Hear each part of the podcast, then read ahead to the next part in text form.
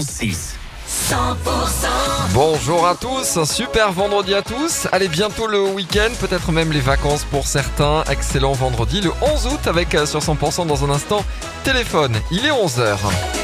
Les tubes et l'info 100% Le soleil est avec nous. On parle de la météo juste après l'info en région avec Cécile Gabot. Bonjour Cécile.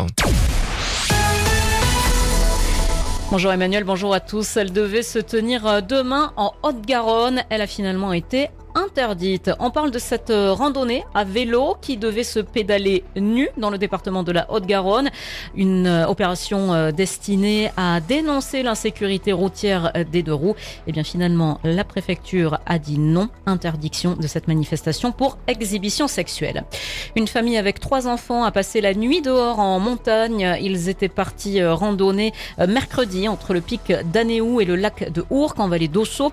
Tout ce petit monde donc s'est perdu et a passé la nuit dehors. Les membres de la famille ont été retrouvés hier matin sains et saufs aux environs de 6h30.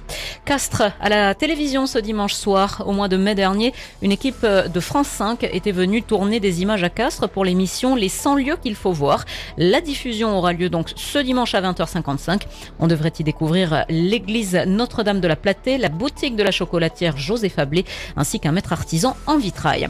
La reprise du championnat de Ligue 1 en football ce week-end. Le TFC se déplace à Nantes. C'est dimanche à 15h. Et puis je vous rappelle qu'en rugby, le Stade toulousain s'est imposé euh, contre Montpellier hier soir 17 à 14. Montauban a battu Soyaux Angoulême 33 à 25. La victoire de Colomiers face à Mont-de-Marsan 36 à 33. Ce soir, Castres joue contre euh, l'équipe paloise. Euh, ce sera à 17h30 à la Cône.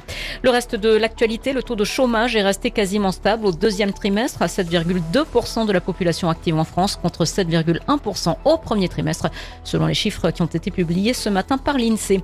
72% des nappes phréatiques en France étaient en dessous des normales de saison au 1er août, contre 68% un mois auparavant. Les pluies d'été ne les remplissant pas, c'est ce qu'a annoncé euh, ce jeudi le ministre de la Transition écologique. Et puis les Bleus affrontent demain l'Australie en quart de finale de la Coupe du Monde de foot féminin à 9h.